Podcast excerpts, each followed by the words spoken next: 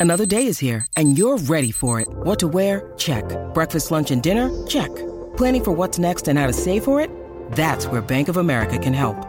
For your financial to-dos, Bank of America has experts ready to help get you closer to your goals. Get started at one of our local financial centers or 24-7 in our mobile banking app. Find a location near you at bankofamerica.com slash talk to us. What would you like the power to do? Mobile banking requires downloading the app and is only available for select devices. Message and data rates may apply. Bank of America and a member FDIC. Hello, this is Eric Braeden. You're listening to TV Confidential. With Elizabeth. Elizabeth, how are you tonight? What have you been doing? Collecting antiques again? How much did that lamp cost? Oh, pretty expensive, huh? Well, you can shush all you want, but uh, how are you going to keep Alvin from asking the same question? Keep his mind on other subjects? Well, he's coming in the front door right now. Better say hello. Uh, hi, honey. I'm going to show you one of my favorite photos of her. Oh, oh yeah. Ray Richmond, the author of Betty White 100 Remarkable Moments in an Extraordinary Life, will join us later on the program, as will Golden Girls historian Jim Colucci, Mary Tyler Moore Show historian Jennifer Armstrong, our friend Jeffrey Mark, who interviewed Betty White for a documentary he produced on the Mary Tyler Moore Show. Steve Beverly, who interviewed Betty White about a dozen times throughout his career, both as a TV journalist and as one of the people behind the Game Show Congress. We'll also hear from other voices in the course of our program length tribute to Betty White. Betty White passed away Friday, December 31st at the age of 99. Tony Figueroa and Donna Allen are with us via Zoom, and we are glad you are with us as we pay tribute to Betty as well. As we pick up the conversation with Tony and Donna, I am showing them some of the pictures of Betty White in her youth, which are among the many photographs included in Ray Richmond's book, Betty White 100 Remarkable Moments in an Extraordinary Life that kind of reminds me. She hosted the uh, Rose Parade forever and ever and ever. Also, I see her with pictures of the flowers. I didn't know that. Yeah, and yeah. I think she did the Macy's Thanksgiving Parade with Lorne Greene. With Lorne Greene. And what what decade? Uh, sixties and seventies. Okay. Yes, which I'm sure was on NBC, and Lorne Greene at that time he was Ben Cartwright. Wow, look at that. Yeah, and I believe that she uh, she stopped doing it when she started doing the Mary Tyler Moore show. That's about right. That that's about right because she uh, yeah. that that would have been around the mid '70s. But for many years, she hosted with either Lorne Greene or whoever else was the big NBC star at the time. She would host both the Rose Bowl parade coverage and the Thanksgiving Day parade coverage.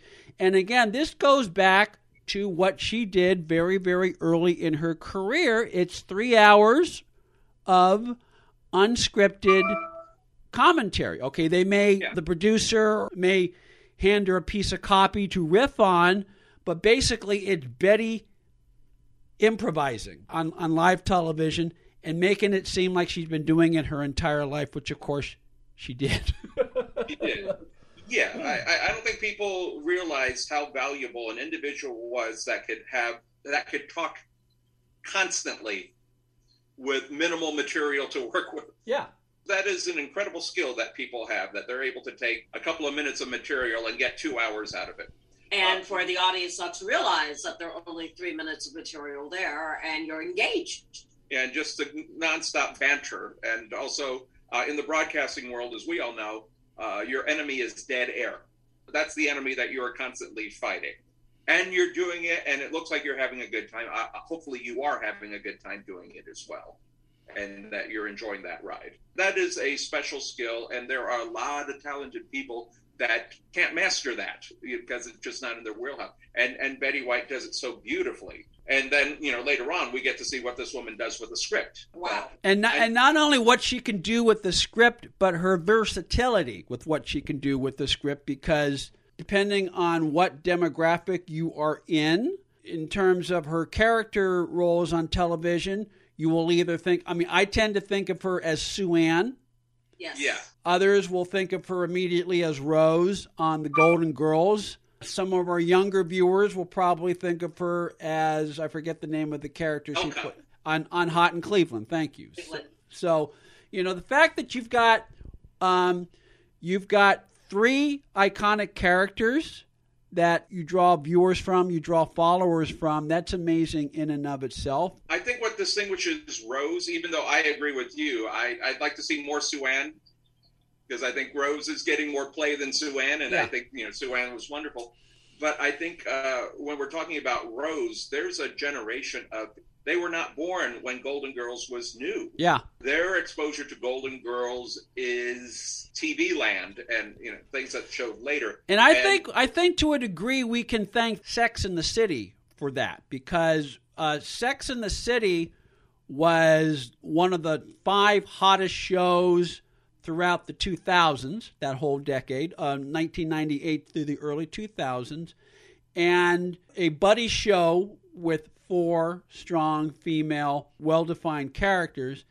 And as it happens, because of Lifetime and the wonders of cable television, uh, the Golden Girls were, were, airing five days a week, in some cases, seven days a week. And so you have a lot of college age viewers who are into Sex in the City discovering the Golden Girls for the first time and saying, This is the same sort of dynamic we're seeing on Sex in the City, only well, only it was done 20 years earlier and, and, and, and with older women and that's and you and we're still seeing that the Golden Girls is still reaching new viewers because of that. You guys probably know this story, uh, and this goes back to Betty's versatility.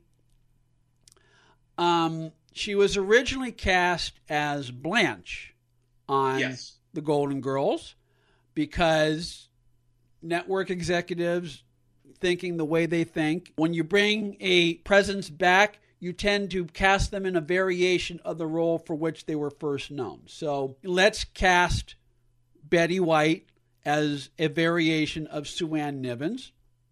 And Rue McClanahan, uh, who played Bea Arthur's sidekick on Maude, was yeah. Vivian, who was sort of her naive, a close friend of Maude, but more or less the butt of Maude's jokes. Yes. And as the story goes, and when Jim Colucci joins us later in the hour, he will elaborate on this. Before they started shooting the pilot, both Betty and Rue met with Jay Sandrich, whom both of them had worked with before. Jay Sandrich, the great television director. And I believe it was Jay Sandrich who said, Let's try something. Betty, why don't you read Rose's part? And Rue, why don't you read Blanche's part, and let's see how that goes. And what Jay didn't realize is that Rue really wanted to read Blanche, but Betty had already been cast as Blanche. And as it happened, both Rue and Betty realized these are the characters we really want to play because it gives us a chance to grow as actors. And didn't Betty say, "I've already, you know, in regards to uh, Blanche, I've already done that." Yeah, and and Rue pretty much said the same thing with regard to Rose, and so it was just it was a serendipitous moment that really and if I remember correctly, Bea was the last Golden Girl cast, and when she heard that Rue McClanahan was attached, she immediately assumed that Rue would be Rose, and Bea Arthurs reportedly said, I don't want to do a show with me picking on Rue again. We did that 20 years ago. And Bea's agent said, Oh, no, no, no, no. Rue's going to be Blanche. Betty's going to be Rose. And Bea Arthur reportedly said, Oh, that's different. I think I'll do this. no, I mean, uh, just the dynamic between uh, Bea Arthur and Betty White the zingers flying were, were so perfect because Rose would say, Can I ask a stupid question? And you would hear, Better than anybody I know. I mean, it was just such, you know, that, that the chemistry. I mean, all four of them together, but then just the pairing. I mean, Estelle Getty with anybody. Yeah. Was whoever she was, I mean, was she could do no wrong but I'd say uh, Bea Arthur with both Betty White and with you know separately and collectively.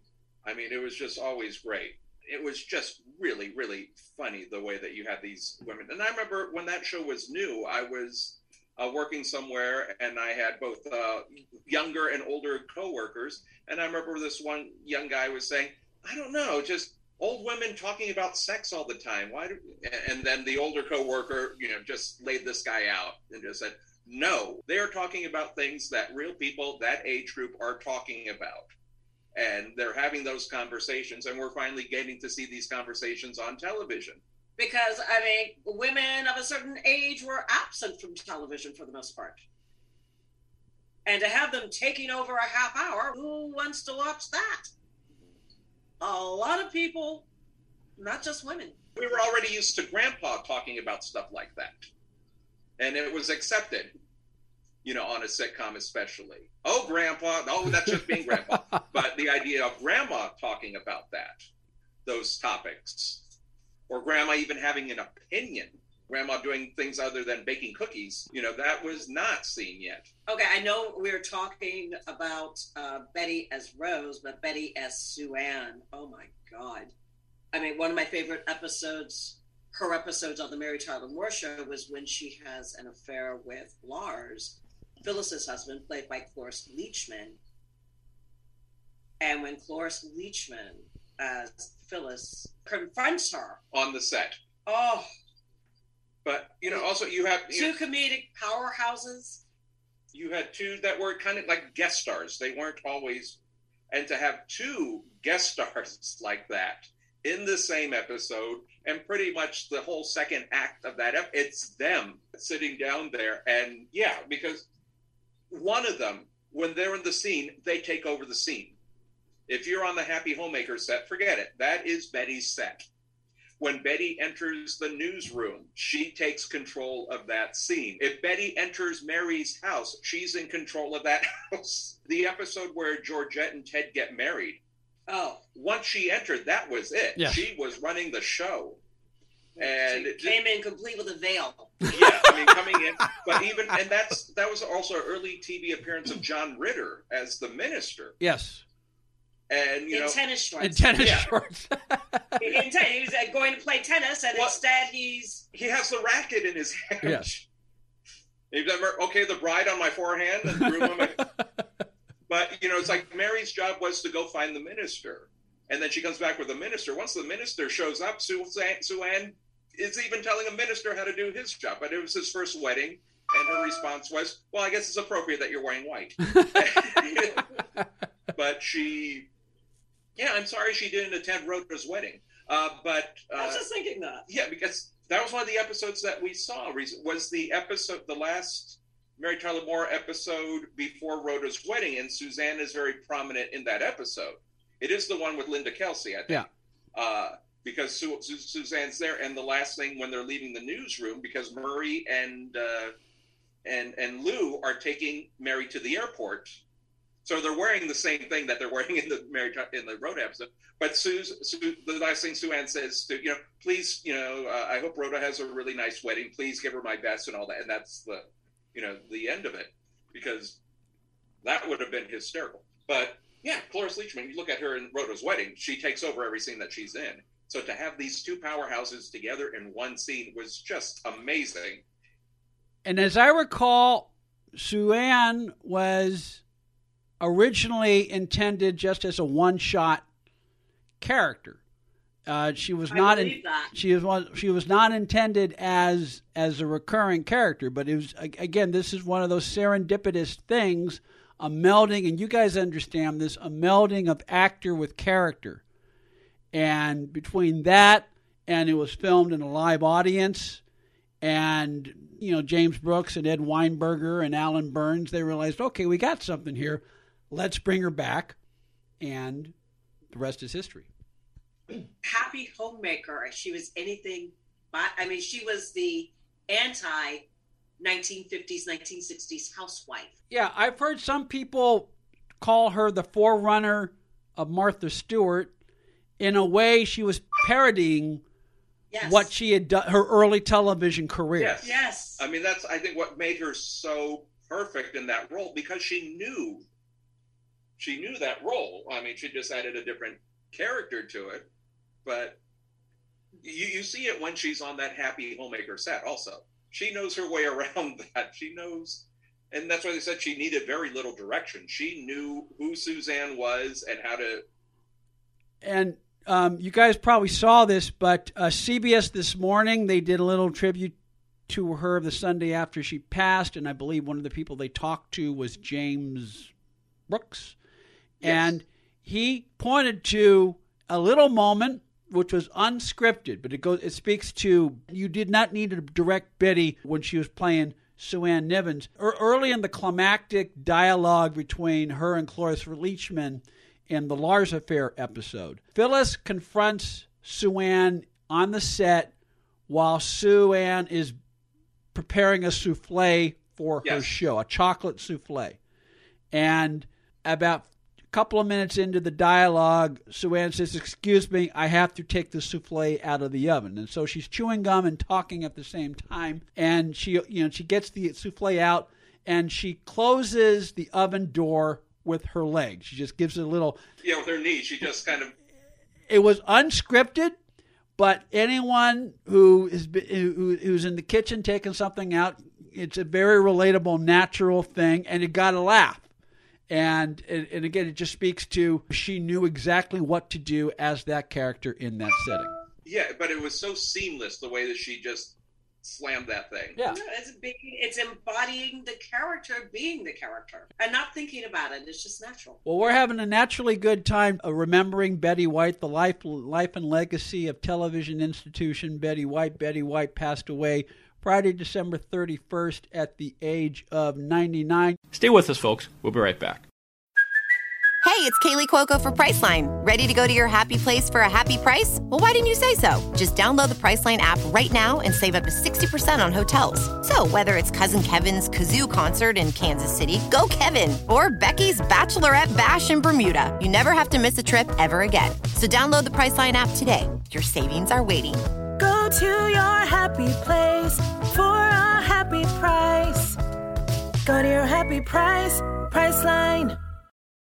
When you need mealtime inspiration, it's worth shopping Kroger, where you'll find over 30,000 mouthwatering choices that excite your inner foodie. And no matter what tasty choice you make, you'll enjoy our everyday low prices, plus extra ways to save, like digital coupons worth over $600 each week. You can also save up to $1 off per gallon at the pump with fuel points. More savings and more inspiring flavors make shopping Kroger worth it every time. Kroger, fresh for everyone. Fuel restrictions apply.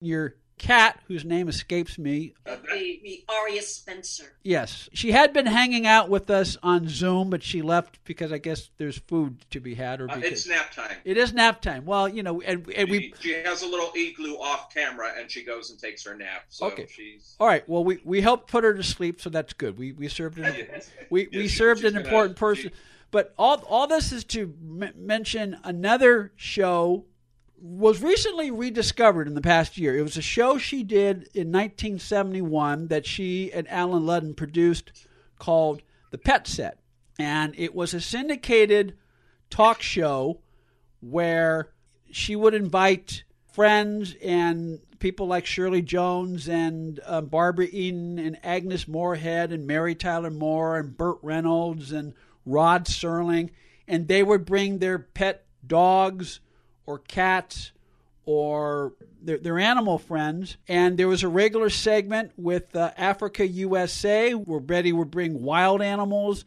onto the set and she would do location footage. It was the perfect blend of her two great passions in life, which was unscripted television and animals.